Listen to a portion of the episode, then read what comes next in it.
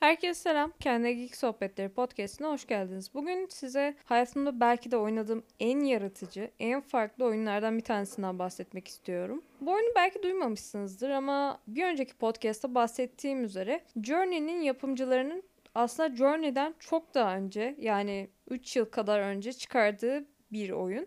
Adı Flower. Bu oyun gerçekten çok yaratıcı, çok güzel, çok farklı deneyimler sunan, huzur veren rahatlatan ve insanı böyle çok başka diyarlara alıp götüren farklı bir oyun. Aslında adından da anlayabileceğiniz üzere siz çiçeği yönettiğinizi sanıyorsunuz bu oyunda değil mi? Hayır. ben de öyle düşünmüştüm. Oyuna ilk başladığımda bir çiçeği yönetip dünyaya aslında tohumları yayıp her tarafı yeşilliğe, çiçeklere boğduğumu sandığım bir oyun diye düşünüyordum. Aslında oyunu oynamaya başladıktan belli bir süre sonra çiçekleri değil, çiçekleri götüren, çiçeklerin taç yapraklarını, tohumlarını etrafa taşıyan rüzgarı yönettiğimiz bir oyun. Evet siz rüzgar oluyorsunuz. Dünyanın her tarafına o çiçekleri, polenlerini, tohumlarını saçarak dünyayı daha güzel, daha yeşil, daha doğayla iç içe bir yer haline getirmeye çalışıyorsunuz. Dünya daha yaşanılabilir bir yer haline almaya başlıyor sizin sayenizde. Oyun bunun üzerine kurulu. Oyuna ilk başladığınızda böyle simsiyah, gri renkte, kasvetli, korna seslerini duyduğunuz böyle şehir hayatında bir apartman dairesinin penceresinde böyle yapayalnız tek başına boynu bükük bir çiçek görüyorsunuz ve o çiçekle başlayıp o çiçeğin taç yaprağı uçuyor gidiyor ve başka diyarlara kadar sürükleniyor. O çiçekle birlikte siz etrafa saçılıp dünyayı daha yeşil, daha katlanılabilir bir yer haline getirmeye çalışıyorsunuz.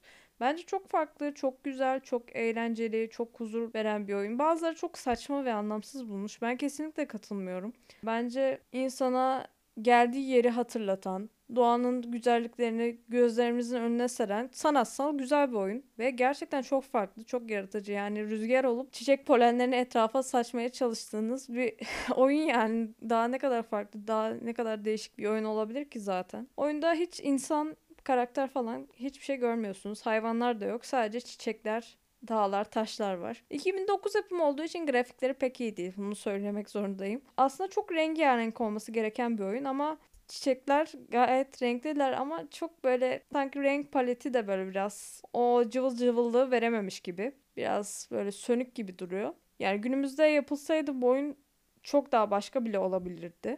Journey'i çok sevememiştim ama buna bayılmıştım. Bana çok yaratıcı ve güzel geldi. Bir saat kadar sürüyor. Çok kısa bir oyun. Oyunda neredeyse hep aynı şeyleri yapıyorsunuz ama zaten bir saat olduğu için çok da sıkmıyor. Bence deneyimlemeniz gerekiyor. Özellikle kendi böyle küçük serası, bahçesi olan ve çiçeklerle konuşmayı seven bir insansanız sizi rahatlatabilecek, biraz olsun size nefes aldırabileceğini düşündüğüm farklı bir oyun. Ben kesinlikle tavsiye ediyorum. Özellikle kondisyon bisikletinde böyle canım çok sıkılıyordu. Açıkçası spor yapmayı çok seven bir insan değilim ve kondisyon bisikletinde de sanki böyle zaman duruyor ve hiç geçmiyormuş gibi geliyor. Ama bu oyunu oynarken zaman nasıl geçtiğini de anlamadım. O yüzden spor yaparken çok da fazla yorulmadan oynayabileceğiniz bir oyun bence.